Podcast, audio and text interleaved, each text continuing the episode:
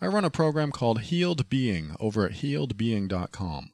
If you've been hurtful to someone you love for a few months or even a few decades, and you want to change that about yourself and give yourself the best chance at reconciling and even strengthening the relationship, get the lessons and ask your questions in the private discussion group over at healedbeing.com. Life presents the toughest challenges. Every day you are faced with decisions that test your ability to express who you really want to be in this world. We're told to keep saying affirmations and keep thinking positively, but what do you do when that stuff doesn't work? Welcome to the Overwhelmed Brain, where you'll learn to make decisions that are right for you so that you can create the life you want now.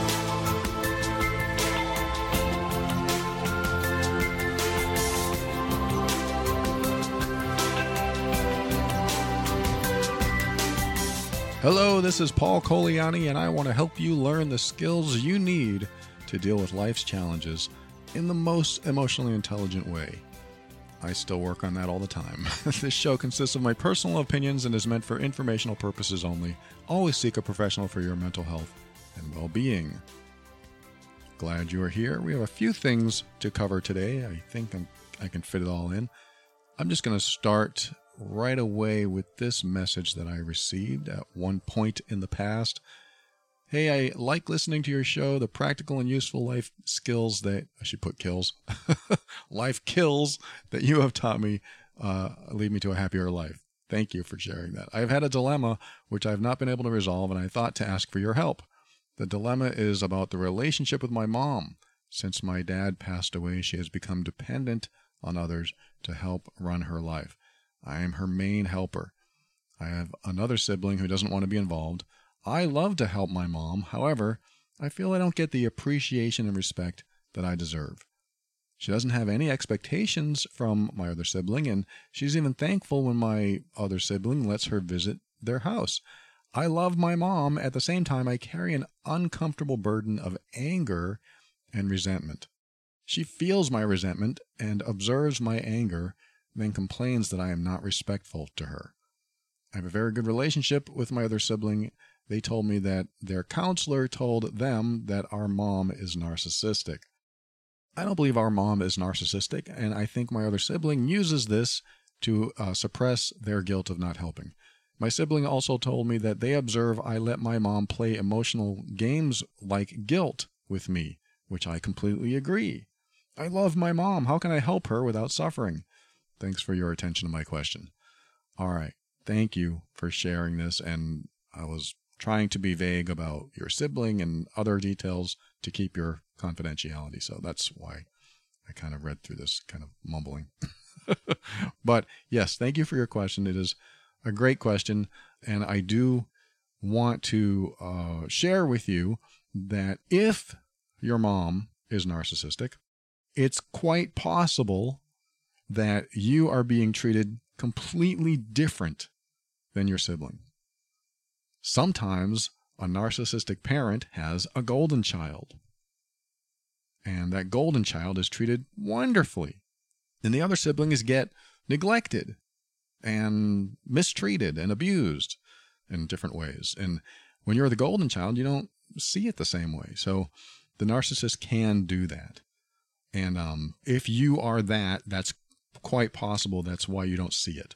And your brother experiences a, a completely different side of your mom. So it would be interesting if you shared with me what your mom says about your sibling. What does she say about that person? And is it always kind and friendly? And if that's the case, that's still not an indication because sometimes a narcissist will make it appear that they're friendly to everyone. I don't know what's wrong with your sibling. They're always upset with me and I didn't do anything wrong. And, you know, they could make stuff up. So, what might be helpful is to, I don't know, listen to a conversation between your sibling and your mom where your mom doesn't necessarily know you're listening. And then pretend to be your sibling and ask yourself, oh, how would I feel if she talked to me that way? That can be helpful. That can give you some empathy and give you that person's perspective. So that could be happening. You could be the golden child, or Who knows? There's there's a lot of reasons that narcissists do what they do. If she's a narcissist, maybe she's just emotionally abusive. Maybe she just doesn't like one of your siblings. I don't know. That could be it. I don't know. So I don't have enough information to give you uh, regarding that. But regarding your question, I do have a perspective. Um, you said that you love helping your mom. So, where I want to go with you with this, this is going to sound um, uncaring. It's going to sound like I see you as a certain type of person and it's not true. I see you as a very loving, kind, compassionate person, but I'm going to describe you in a way that doesn't sound flattering. And it's not because it's true, it's just uh, I'm trying to get your brain to think in a different way or think of it in a way that might change how you approach this subject. So, my question to you is how do you define love? I know how I define love. And if you've been listening a while, you know how I define love. And I'll share that in a second for those who don't know. But how do you define love? Because you said, I love helping my mom. I love my mom. You said that at the end. I love my mom. But how can I help her without suffering? Because you said that uh, you don't feel you get the appreciation and respect that you deserve.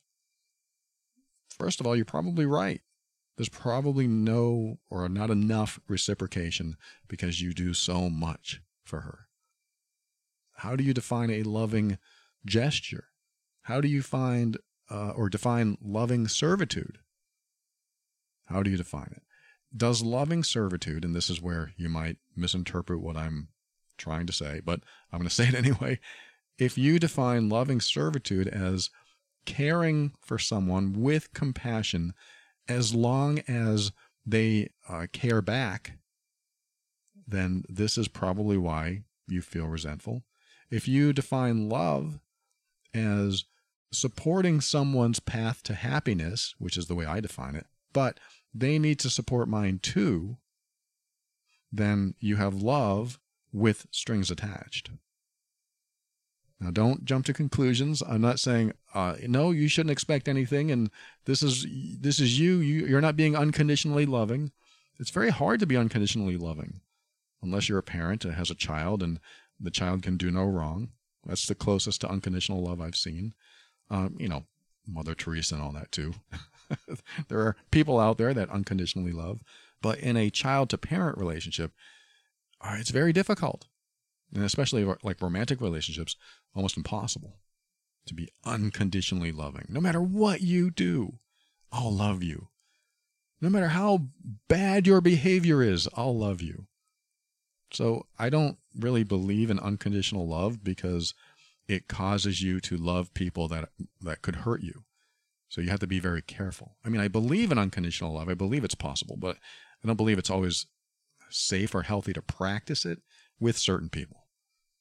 So if you are trying to love someone and they can't give you the love and respect that you deserve back, then there is a point where you have to say, okay, I either choose to love with no strings attached, and I can be okay with that. You know, this is a, this is a choice.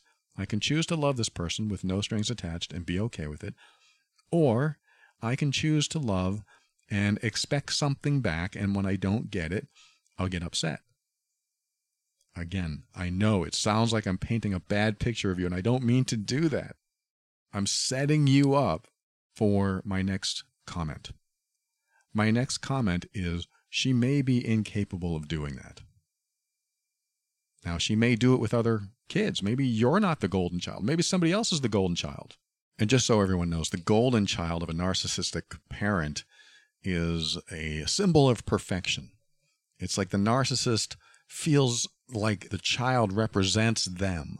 It is not only an extension of them, it, it actually represents them. So they try to mold and shape that child to be as perfect as possible.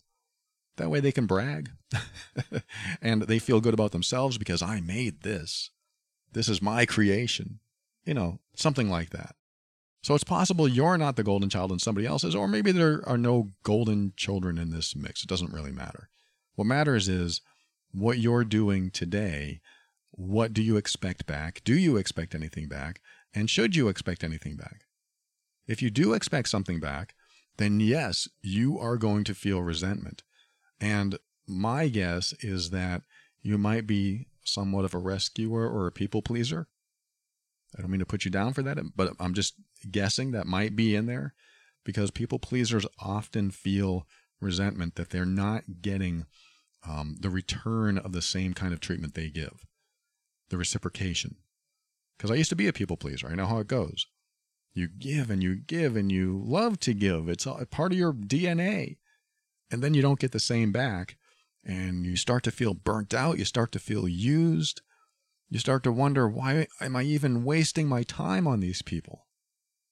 That's because eh, if you're a people pleaser, you do expect something in return. And that's why you give. And that's why I asked about your definition of love.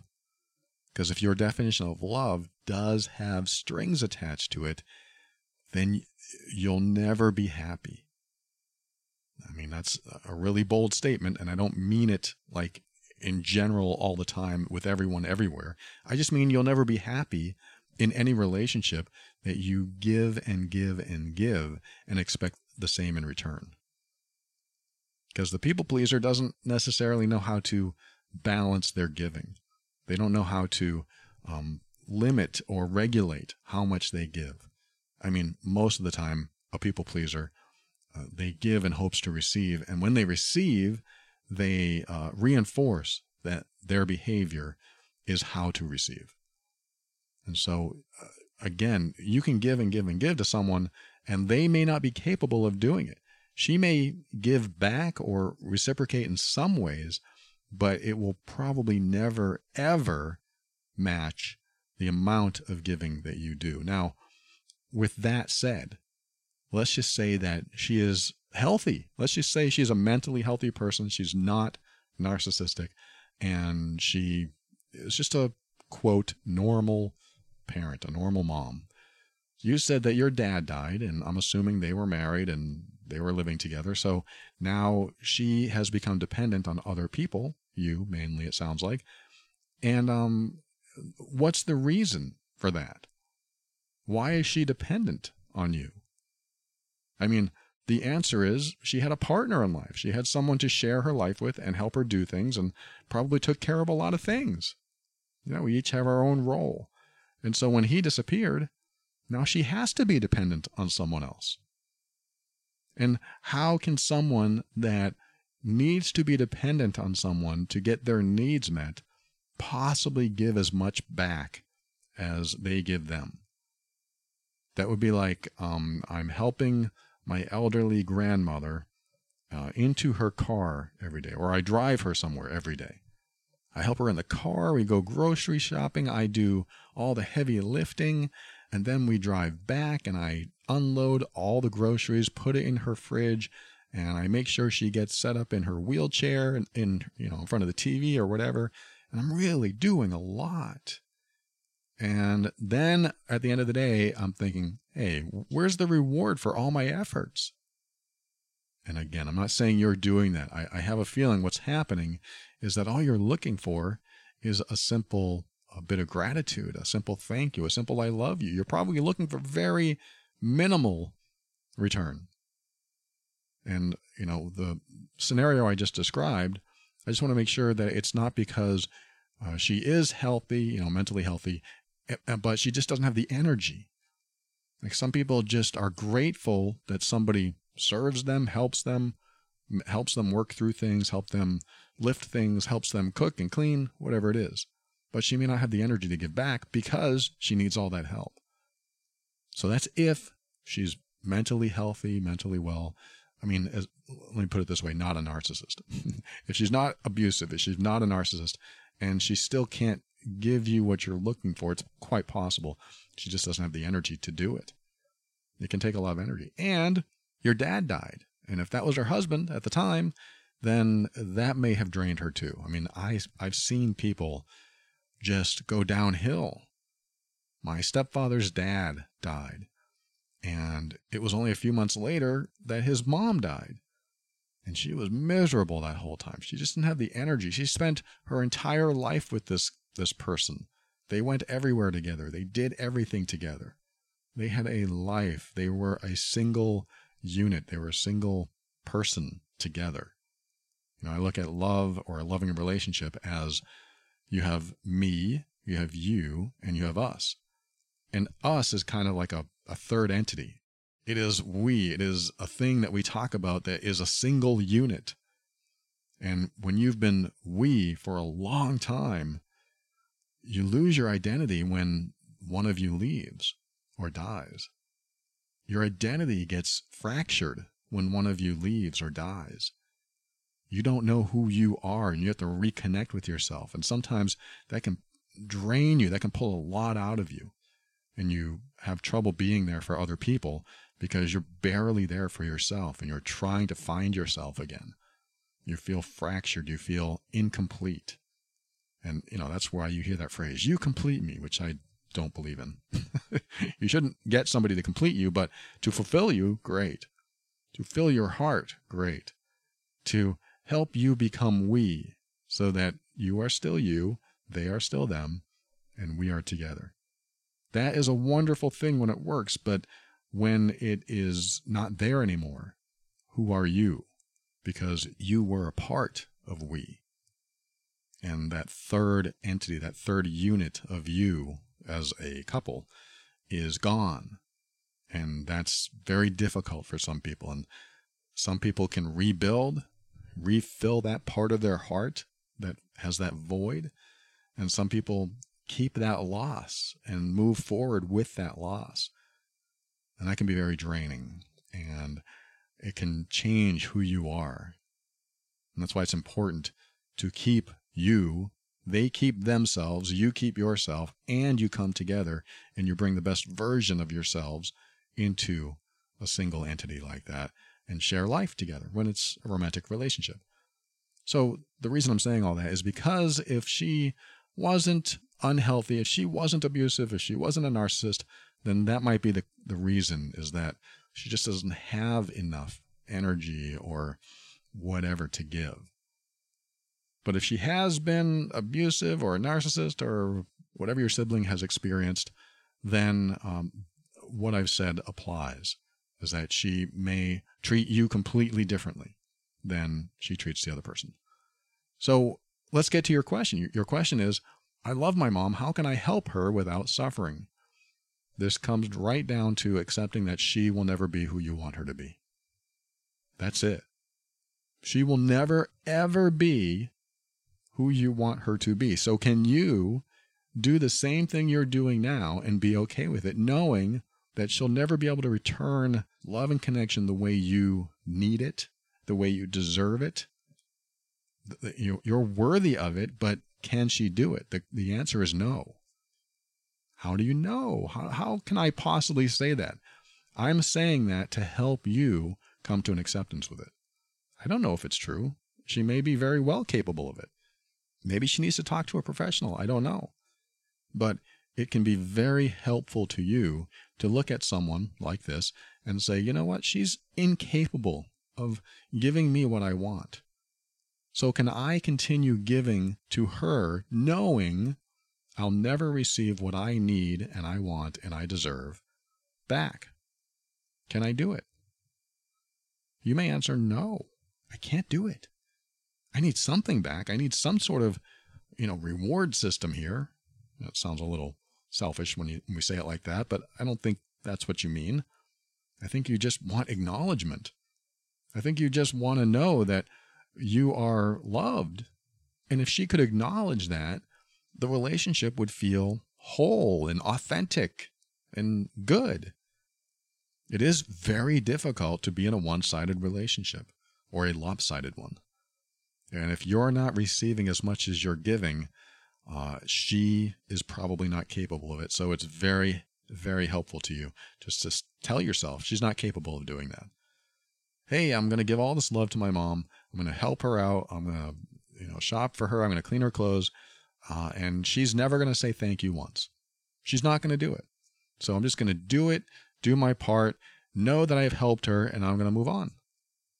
That might be a healthier thing for you to do. Just to do your part, know that she will not acknowledge it, and then just move on. Just move on to the next thing you're going to do for the day. I'm not sure if that's the answer you're looking for. I know it's tough. You you want to love and you want to receive love. This is what I'm hearing, and uh, but you don't want to do it without suffering. So the challenge is then I have a mom that's not being motherly to me. She's not nurturing for me or toward me. I want to be nurtured. I want to feel like a daughter in your case. I want to feel like um, she cares about me as her child. And she may not be able to do that. Now, maybe she did it when she was married. And it comes right back to what I was saying earlier. If that was the case, then it's possible that after your dad died, uh, things changed, her personality changed, or she just doesn't feel full anymore. She doesn't feel whole. And that could be it. Or maybe your dad, if she's a narcissist, maybe your dad was experiencing a lot of her behaviors and it was a difficult, tumultuous relationship for him and maybe her too. Maybe there was a dynamic going on there that he took the brunt of whatever behaviors were toxic and you didn't have to experience that. So you experienced a mom that was healthier because she had an outlet. She had a target almost. That could have been her supply if she is a narcissist. You know, narcissists need supplies. And once they get their supply, they're nice to everyone else. You could be her supply now. Again, this is all on the assumption that she's a narcissist, if your sibling is correct. If you're her supply, you feed her narcissism in some way. If you are doing that, then you are now the target, and everyone else she treats well because you are the outlet, you are the supply, and she gets it all from you. So she no longer treats you as she did. So I've hit this at every angle in many different ways. And again, I'm not saying that you expect the world from her and you're loving with strings attached. It's not that at all. I'm helping you consider all avenues of possibility. Because my guess is that you are a super kind, compassionate, caring person, and it would be nice if somebody acknowledged that. That's my guess. And I didn't even address the part where your mom makes you feel guilty about stuff. This is a very strong sign of an emotionally abusive person. Someone who uses guilt to make you do things, to make you comply, to make you submit, that is emotionally abusive. And when they use guilt and you just do what they want you to do because they know you feel guilty, that is abusive. So you do have to consider that, that maybe your sibling might be onto something. I don't know, but there's certainly abusive behavior going on here. And, um, you know, you could certainly say something about it. Hey, you know what? You're trying to make me feel guilty. That's not very nice. And then she might say, Well, no, I'm not trying to make you feel guilty. I'm just trying to make you understand. And then you can say, No, you're, you're trying to make me feel guilty. So because you are trying to make me feel guilty, I'm not going to help you with that whoa, I know you probably can't do that. You don't want to do that. I'm just giving you options. I'm just saying that there are ways to handle people that make you feel guilty by saying, look, I don't want you to make me feel guilty. And if you do that, it makes me not want to come over here and help you. Why would I want to help somebody who makes me feel guilty? You're supposed to love me. You're my mom. Now I'm being a little bit um, personal here because this is what I would say. I'm not saying what you would say, you know, or should say. I'm saying that this is what I would say. Why would I want to come over and help you? You're trying to make me feel guilty. That doesn't make me feel like helping you. That makes me feel like not wanting to help you. I don't want to help somebody that makes me feel bad. Why don't you support me? Why don't you say thank you? Yeah, you might have to be direct. And if you did that, maybe she would say, Well, fine, I don't want your help. Don't bother coming over anymore.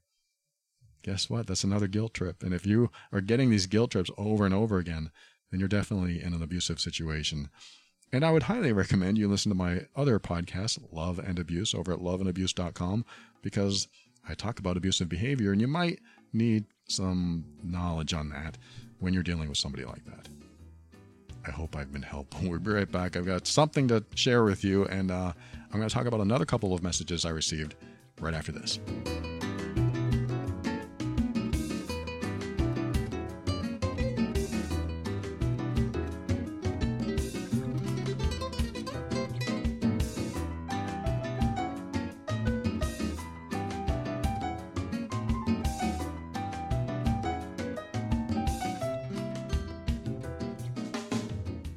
Well, I told you I'd let you know how I was doing with the Fisher Wallace neurostimulation device a couple weeks back, and I'll give you an update in a moment. But first, I have to explain what the heck I'm talking about.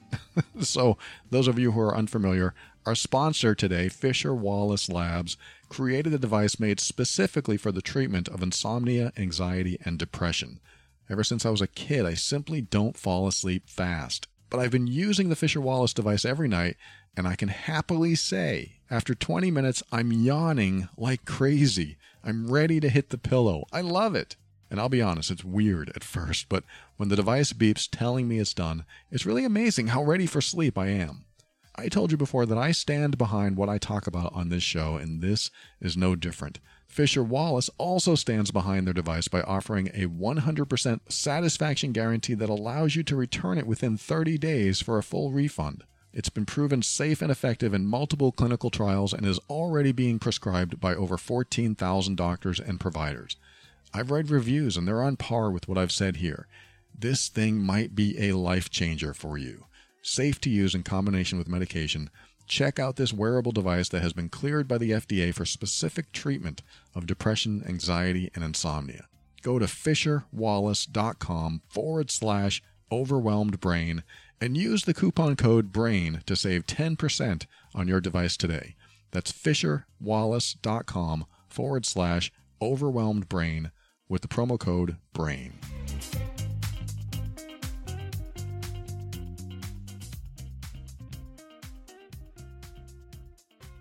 Welcome back to the show. Glad you stuck around, didn't pause, and never come back. I want to address this next message somebody wrote. They said, Earlier this year, the love of my life bought a house without ever telling me her plans.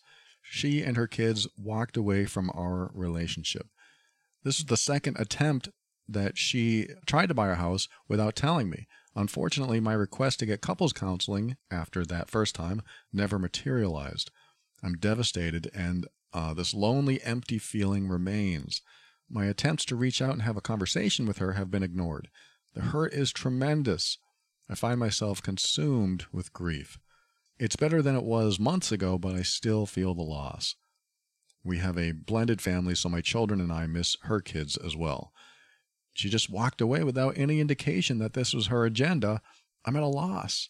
Our perfect couple status evidently was only in my mind. How? Why? That was that was his question. How and why?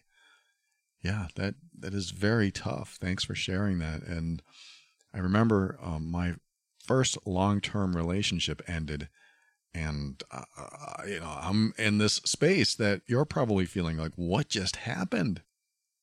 Where did she go, and why did she go? How did this happen? And I remember, you know, now that I'm a bit healed from that, a bit older, a bit more mature, a bit more understanding of how relationships work and how they should work and what a healthy relationship looks like, I can look back at that relationship and see all the dominoes that fell to uh, reach the point where the last domino fell and she left. Can you do that? I'm hoping you can. I'm hoping by now, even though it's painful and it's hard and you know, a piece of your heart is missing now, like I was talking about in the last segment. A part of our identity is gone. So we have to rebuild who we are. You know, we're not we anymore. Now it's just me. How do I rebuild that? You, you keep giving yourself love and compassion and kindness and tell yourself that you're worthy. I'm worthy and it's her loss. You know, whatever you have to say to make yourself feel better, to reaffirm that you are a good person and you deserve a great relationship. That's part of this. But what I'm saying is that I was able to look back and look at all the dots, connect all those dots, and figure out what event led to the next, led to the next, to learn why she didn't want to be in the relationship anymore. And this is what I'm hoping that uh, you can do too. Because we don't just normally disappear out of someone's life unless there is a buildup of some kind, uh, especially when it has been great.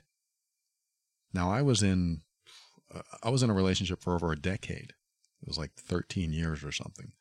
And maybe she's listening now. but we were in a relationship together for 13 years, and about 11 years into it, our quote perfect relationship uh, started getting uh, stale. That's not even the right word. Our perfect relationship started becoming imperfect. It started becoming disconnected and no intimacy. And there was no emotional investment from her. And the emotional investment that I was giving wasn't necessarily being reciprocated. But uh, there were other things going on that led up to this, which is what I'm talking about the dots, the dominoes. What were those? Can you see those now? And in hindsight, do you have 2020 vision? Can you look back and say, well, about three years into the relationship, this started happening, or about five years into it, or ever since, you know, that thing happened with us, ever since that big argument, ever since I texted that person, she's been upset and hasn't gotten over it. A lot of the times, there's one of those ever since moments ever since this happened. Now, when there's not an ever since moment, it's usually the buildup I'm talking about. And the buildup has to do with, um, well, there's a couple ways to look at this. Sometimes there's an incompatibility that is never discussed. Like uh, this person loves country music and this person loves rap, and there's a small resentment that they won't listen to each other's music. And so you know, that's just a minor example and hopefully not a deal breaker relationship ender, but let's just say that existed or you will use that example. Just think of any example if you want to apply it to your own relationship. Was there an incompatibility that existed that was never really discussed or you never really got to a compromise with? Like you could easily support each other in those incompatibilities so that it didn't become something that you started secretly resenting. There could be something like that. And there could have also been hurtful behavior that uh, you may not have spotted. Like for me and my 13 year relationship, there were behaviors that I was doing that I didn't even realize were hurtful. I was doing emotionally abusive behaviors that I didn't know were emotionally abusive. They were just my coping mechanisms. They were behaviors that I learned when I was a kid uh, either to survive certain situations, being in a toxic household, or I saw my mom do them, or my stepfather, or you know my siblings. I learned how to behave and how to treat other people by the way other people treated other people. So, I mean, that was one way. The other way was developing survival mechanisms as a kid and learning how to survive by acting in certain ways. And so I mean, I've talked about that a lot, and especially over at loveandabuse.com. But uh, there are coping mechanisms that we develop that, when they translate into adult relationships, because we take our coping mechanisms that we created in childhood, when we bring them into adult relationships, they don't translate well. In fact, they can be highly toxic and highly destructive. One of mine was um, uh, inducing guilt. I mean, Again, that's the mom from the last segment, right? She induces guilt in her daughter. And I induced, or at least tried to induce guilt in my partners back then because I thought, well, that's the only way I can get my way. So that's what I'm going to do. And I'm oversimplifying exactly what happened, but I would feel some sort of injustice or I would feel like um, I wanted to say something, but because I was afraid of confrontation, I would come across passive aggressively and um, I would also induce a guilt trip by being silent and withholding love and affection. All terrible, terrible things to do. I've matured. I've healed from a lot of this stuff, but I'm sharing this with you just in case you may have been in survival mode during your adult relationship. Because this is what happens. If the relationship just suddenly ends, we can usually look at the dominoes, the dots, and connect those dots and figure out okay, maybe if I had said this differently, maybe if I hadn't treated them this way, maybe if I did, you know, there's all kinds of things we can look at and say, well, that's probably what happened. And uh, if you can't see that, then it's possible you can't see your own coping mechanisms that are causing the problem. And that could have been you. There, there could have been things that you were doing that uh, she didn't like, but she doesn't want to confront you and she doesn't want to make waves and she doesn't want to make you feel bad. So she doesn't say anything and just plans her departure. I mean, I, I hope that didn't happen, but it could have. And that's tough. I know it's difficult. It's very difficult because there's no closure.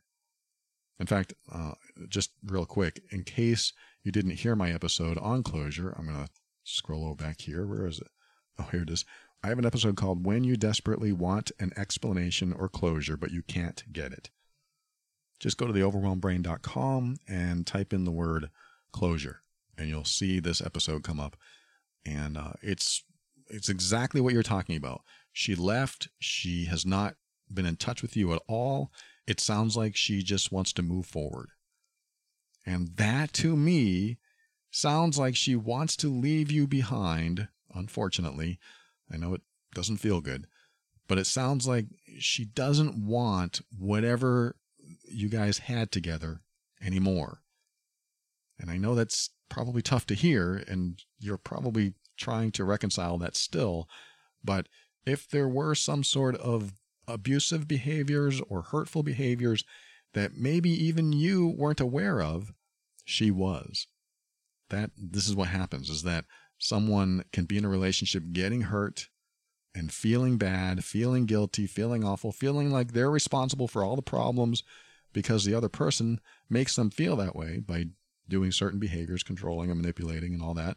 And when that happens and the other person doesn't want to confront, or when they do confront you, they turn it around back on them, then they feel like they have no voice.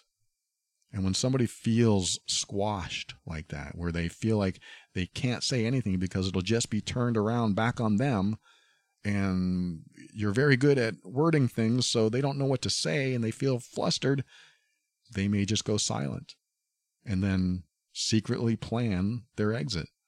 And that's what it sounds like happened here. She was secretly planning her exit. And I don't know if she was doing that because of your behaviors. I don't know. But you sound a little bit like who I used to be in the sense that when my relationship ended, I was grieving for months and months. I mean, all of us can grieve. All of us will go through a grieving process when somebody leaves us. And that's certainly normal. And all of us will still feel the loss after many months. And you had a lot of other things going on. You had kids together, and that is more loss. And I'm sure that hurts.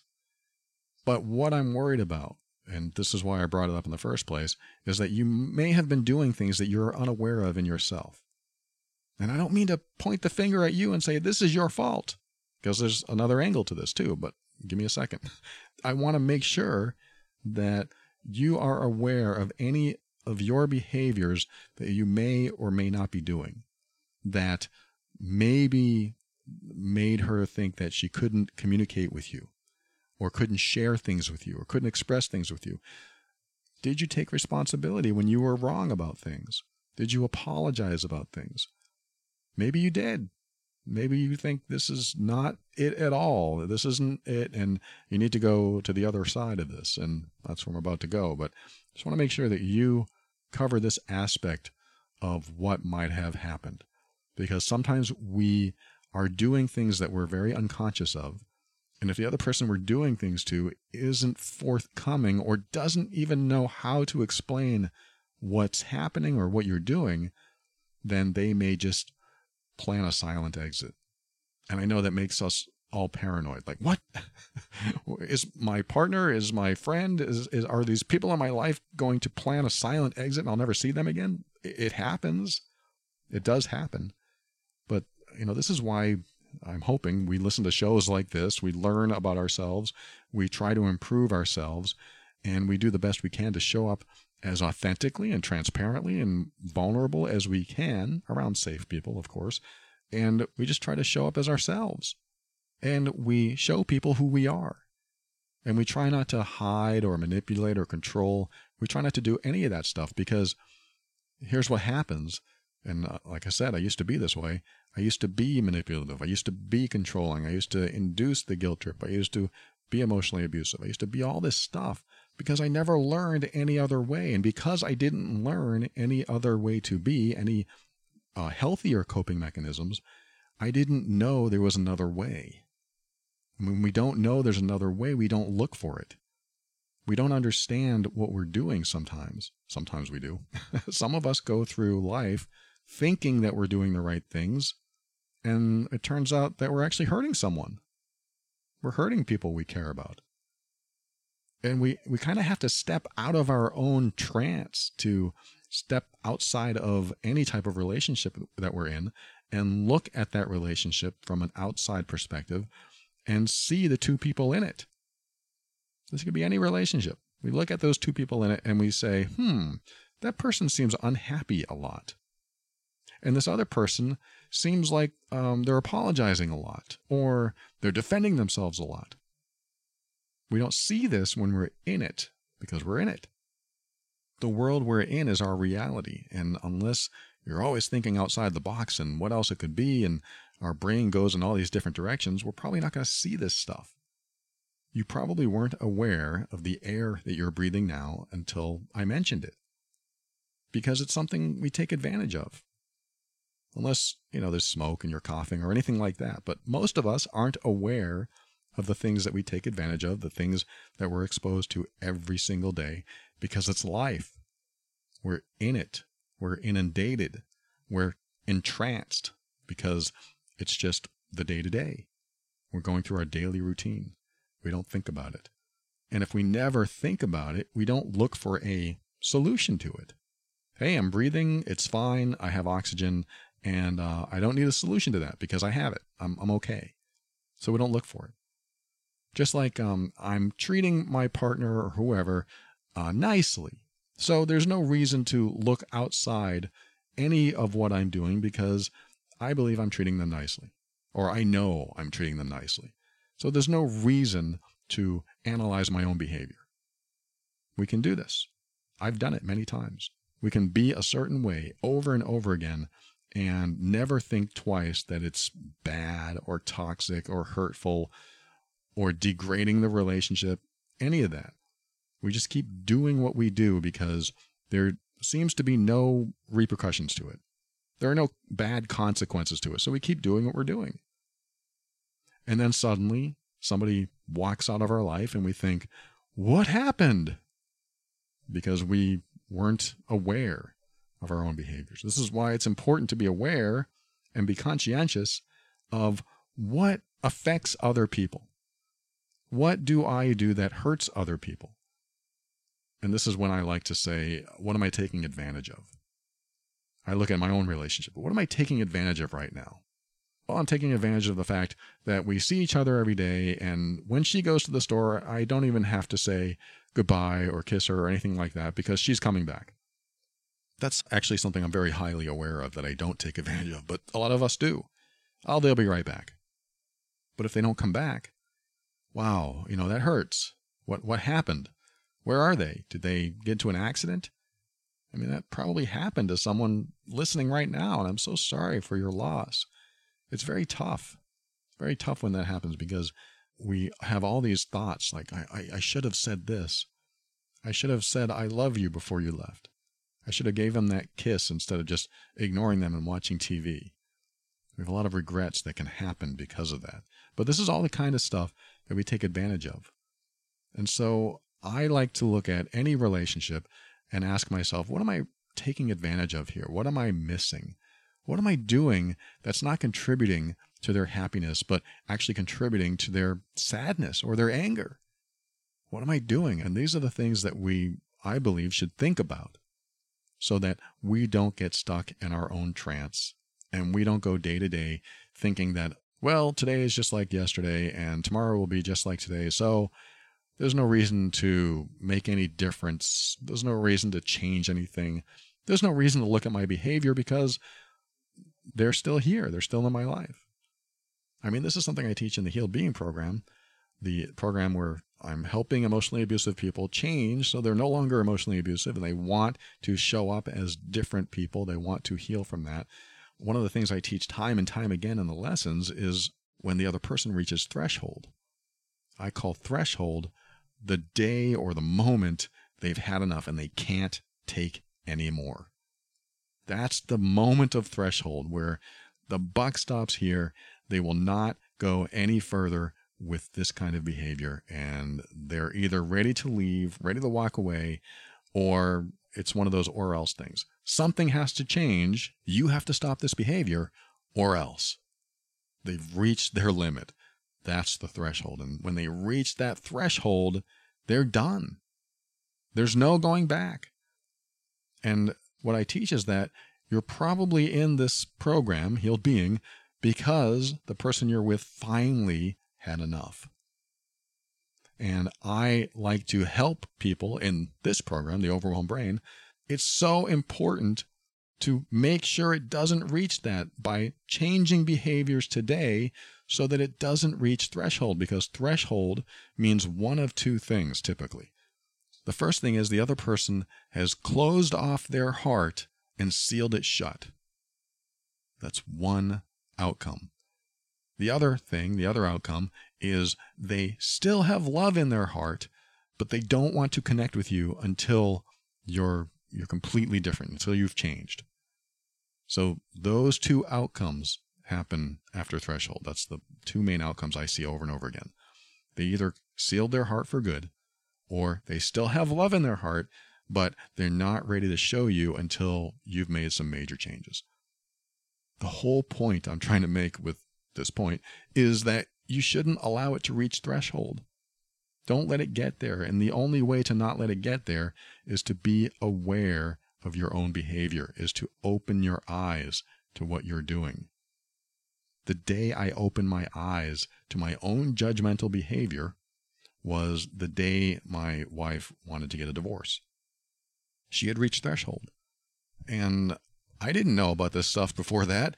She just wanted a divorce, and I thought, whoa, what, what's going on here? This is blowing my mind. I thought marriage was forever, and here it is exploding in my face. What's going on? I don't know how to handle this. What do I do? And um, when we were separated, this is before the divorce talk, I did look at my life. I did look at all my behaviors. I looked at all the dominoes and I looked at all the dots. And I also looked at my past relationships. Why did those fail? And I said the one thing that changed my life and my relationships forever. I said, I must be the common denominator for all these failures.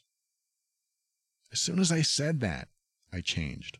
I mean, I started changing. I started healing. I started working on myself because I was always blaming someone else. Oh, our relationship failed because she left. No, that's not why it happened. It was because of my behaviors.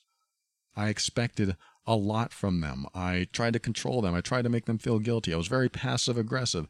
And I hid all of that under a charming exterior. And their friends loved me, and they couldn't explain to their friends exactly what I was doing that uh, was degrading and dissolving the love and connection. But it was me. And um, after I decided to take the responsibility that I was the common denominator of all these failures, that's when my life changed. And one of the main things I did to start my healing after I said that was put myself in their shoes. Finally, become empathetic. That's what I did. I said, okay, if I was my wife and I said what I said to her, as me, you know, here's Paul telling his wife, I'm upset at you because of this. And it was something that I wanted to control about her. And if I heard that from my husband, how would I feel? And wow, that hit me like a ton of bricks. That hit me so hard. So that's another way you can figure out maybe what happened in the relationship. How would you feel if this happened? How would you feel if someone wanted to control your life or tell you what to do or they didn't like your hair color or they didn't like the way you looked or all these things that we do that we maybe don't think are hurtful, but they chip away at love and connection. And so we just want to be aware of these behaviors and make sure that we're not doing them to avoid what happened here with this person who wrote. She just left. She bought a house and left. She's gone. Wow. That's so hard. And so uh, I'm hoping that what I said today is perhaps some sense of maybe why and maybe not. Like I said, there could have been something else going on. You could have been fine, not hurtful at all. You could have been showing up as ideal. Like you are the ideal husband, and who knows what was on her mind. Maybe she was doing something unbecoming or hurtful or something, and she had to change that. I don't know. There's definitely uh, an unknown here, a lack of closure. And when you don't have a lack of closure, you have to come to terms with it. And that's why I was telling you about that episode to listen to when you desperately want an explanation or closure, but you can't get it. Listen to that because that could be very helpful to you. Again, I hope this helps. Thanks so much for listening. Uh, I wish you much strength and healing through this. I know it's hard, and you will make it through this because I have been in many relationships that I thought were the only relationships I would ever have in my life, and they all ended. That's so sad. I know it sounds so sad, but I needed to go through that. I needed to go through those breakups to figure out what the problem actually was. And I'm not saying you are the problem. Sometimes it's a combination of both, but it's important to look at all the dominoes, look at all the dots, try to connect those dots, and figure out what could have been different. And do you have any control over what could have been different? Sometimes it's just a lack of attraction. Sometimes people aren't attracted to each other and it's time to move on. It's just, it would be nice if people were more transparent about it look, I'm not attracted to you. I know that hurts. I'm sorry. That would be horrible to hear, I know, but at least it would be honest. I'm not attracted to you, so I'm moving on. Most of us won't say that. It's, it's kind of hurtful, but it's honest, it's for it's straightforward, and it gives you some closure, even though what do you do with that? Now it kills your self worth. But remember, don't define who you are by one person's definition of who you are because who you are is the totality of who you are, not one person's perception of who you are. That one person out of 8 billion, if they don't see what's beautiful about you, then they're not the right person. They're not the right person to rely on as your only source of your worth. Stay strong. Again, thank you to this person who wrote. I appreciate you. We'll be right back with my thank yous and my goodbyes and my final words right after this.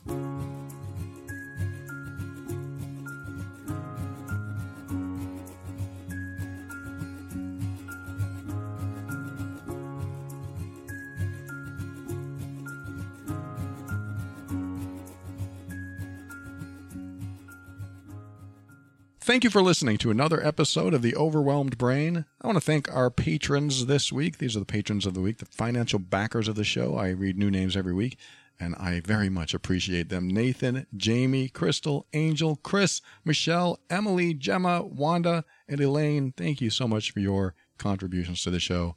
They are patrons this week, and I'll read some more names next week. I appreciate each and every one of you.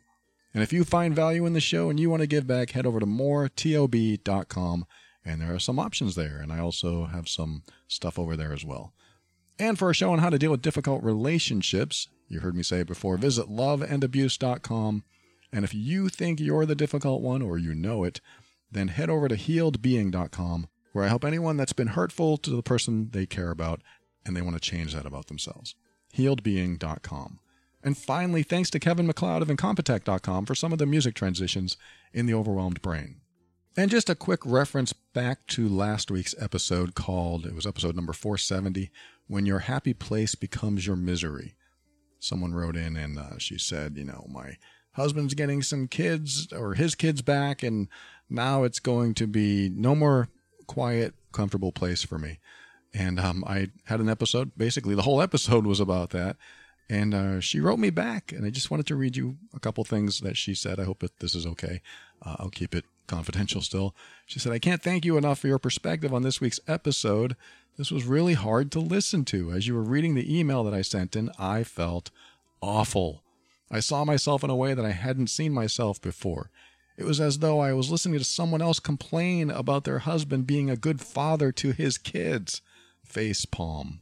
she wrote, I mean, who does that? I did. It was hard to hear the email being read aloud. I felt selfish and mean spirited, and I'm hoping no one is triggered from this. And she she goes on to say, "You made some valid points, and I'm going to stop this behavior. And you know, I I have been focused on the wrong things, and I've literally made this all about me." And she said the non-judgmental examples that you provided aloud for the mental breakthrough that I've desperately been seeking. Thank you again for helping so many of us. I will re-listen to this as I take a walk during lunch today and save it for when I ever sink into this woe is me space again. you didn't have to say any of that. You should not feel bad at all. If you hadn't heard last week's episode, you know, they have a great marriage and his kids had to move in for one reason or another. And she thought, oh, great. There goes my peace. There goes my quiet. There goes my serenity. You know, this used to be my, my home is my sanctuary. I totally understood that, and I had some thoughts and perspectives on that, and I was hoping that it helped, and apparently it did help. But I did not want her to feel bad. I did not want you to feel bad, person who wrote. This is not about feeling bad because if you didn't write this, if you didn't write in and ask this question, how would you feel now? Like, let's just say you never got an answer to it. How would you feel? You'd probably still feel slighted. You'd probably still feel like your sanctuary is gone. And you might still feel a little bit of that today anyway, because, you know, the situation probably hasn't changed. But you probably wouldn't have um, reached any type of breakthrough or new thought process or anything, which means you had to ask the question. You, you had to be in the space that you feel you were in like if you felt selfish, you had to be in that space. I'm not saying you were selfish at all either. These were, you know, I, I'm I don't want you to interpret that way, but you had to be in the space to get into the new space. If that makes sense. You have to be in a space of challenge, of emotional deficit, of unhappiness. You have to be in that space and then seek the answers from that space to get into the new space where, like you said, you have a facepalm moment and you think, oh boy, you know, I, I was selfish and I shouldn't have been thinking that way and I should have thought of this differently. No, I, I think we have to get to that point. We have to get to a point in our life that when we don't have the answer, we have to go down that road and find the answer from that space. So you were in the right space, you asked the right questions, and you've got a perspective that helped you, and I'm so glad it helped you. I wasn't sure if it would. That was a very, very tricky situation, and I had to think about it myself, and then I could relate because I thought about my own situation as well. And um, that's how we get to a new place. That's how we understand ourselves better. So the reason I'm saying that is that don't put yourself down for going there. In fact, pat yourself on the back you said, "I got to be honest. I don't like uh, I don't like his kids," or whatever you said. I don't think you said it like that, but you weren't as fond of his kids as you were of your own, and that was disturbing you, it was troubling you. But there's nothing wrong with being honest about that, so that you can seek a solution. And because you sought and found that solution, or at least found a different perspective that was helpful, now you can look at this and don't be upset with yourself or don't think that you were stupid or being selfish. You just had to be there. That was the way life took you in order to get to where life is taking you now. Might be a little spiritualness in there, but I like to look at things like that. I had to be the emotionally abusive person in order to understand that I was doing something that was wrong and hurtful and start asking questions from that place in order to get to this place. And I think my point of this this whole thing is that we need to be okay going into the dark, into the darkness, into the darker parts of ourselves and be in that space so we can find the solution so that we can get out of that space and be in a new space because you know there are people that put on a smile and don't go to that place and aren't as honest with themselves and they start saying, well, you know, I wish things could be better, but, um, you know, things are fine. I'll, I'll be okay. I'll be okay. I'll just deal with it. And they don't allow themselves to go into that darker space. And that darker space isn't necessarily a bad thing. The darker space could be um, a truth that you don't want to admit. Here's a great example. Uh, you've heard me talk about this before if you're a longtime listener. Um, I didn't know how much hatred I had for my stepfather at one point in my life because I didn't want to go to that dark place. I didn't want to be in a dark place of hating someone else. Hating is bad. That's what I was told. Hating is bad. And when you hate someone, that means uh, either you're a hateful person or you're holding on to hate and you're not seeing things optimistically, uh, or hating is morally wrong. You know, all the stigma was attached to it. So I never, for 35 years, allowed myself to feel hatred. And because of that, it never got addressed. It just stayed inside and it, it, became destructive. And it was part of my emotionally abusive cycle because I had all this unhealed trauma from childhood growing up with a toxic step parent. And that suddenly changed. All this trauma started to heal. Even my depression, when I was experiencing it uh, around 35 or so, I'm 52 now, even my depression started to decrease and release as I allowed myself to go to the deeper, darker truths inside of me. And when I allowed the deeper, darker truths out, hey, this is really how I feel. That's what I said back then. I hate him. This is really how I feel. I'm just going to speak it, put it out there, put it on the table. That's what started my release and decrease of depression and made me feel so different because I had been holding on to it all that time. Because we're not supposed to hate, or we're not supposed to feel a certain way. We shouldn't be allowed to feel that way because we have it better than so many other people. We have all these pre programmed notions inside of us. Well, I shouldn't feel that way because so and so has it worse than me, or this country, or this family. They have it worse than me. So I shouldn't feel this way. So we deny and invalidate ourselves. And we step into that invalidation and stay there. And then we wonder why we aren't happier. Why can't I just feel happier? I just want to get past this upset or sadness or depression or whatever it is, this anxiety, whatever's going on inside of you. I just want to feel better. Well, what's in there? What's in the dark? Let's dive in. I do that in some episodes. And of course, you know, this is a scary place and it might be emotionally challenging or even dangerous for you to do it alone.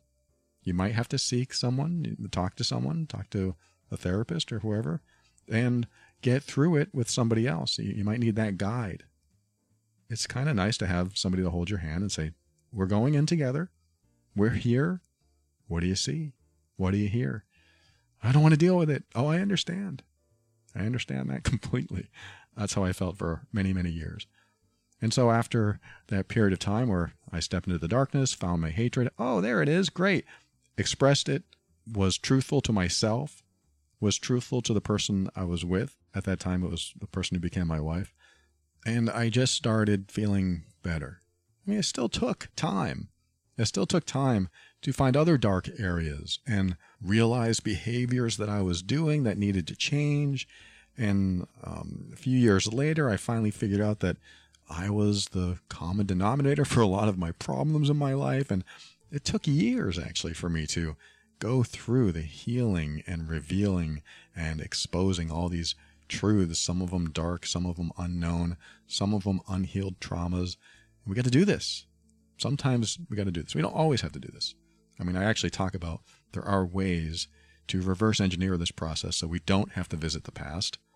I have episodes on that. In fact, if you want to know one, it is called Is It Always Necessary to Dive into the Past to Heal Old Traumas? And uh, that might be something you tune into. Go to theoverwhelmedbrain.com. You'll find it there. You just type in the word. Uh, you could type in dive. That'll find it uh, in the search field. Um, or past. That'll, that's a quick way to find stuff on my website. Just use the search engine at the top. And uh, listen to that episode. Because some people don't want to dive into the past. I don't, I don't want to go there. I, I don't want to even think about it. I don't want to bring it up. It is helpful to allow yourself to go there because sometimes when we reconnect with the origin of what we're carrying, it can neutralize it. But some of us aren't ready. Some of us don't want to visit it. Some of us don't want to remember it. So I like to think of other ways to heal old traumas and uh, allow yourself to move forward because when you're holding on to old unhealed traumas, they can slow you down. They can become obstacles to your happiness. And I don't want that for you. I want you to be happy. I'm not saying you have to be happy all the time. You might want to be.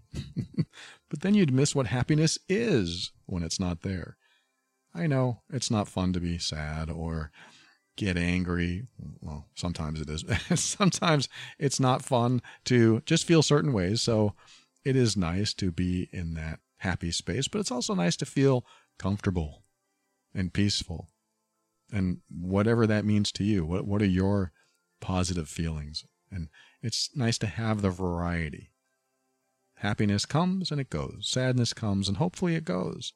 And when it doesn't, that's when we got to dig a little deeper or do the reverse engineering, like I said, listening to that episode. And uh, keep listening to this show and keep diving into yourself no matter what, because improving yourself is your life's work. It doesn't have to be work, but I've learned that as you improve yourself or heal yourself, uh, it gets easier.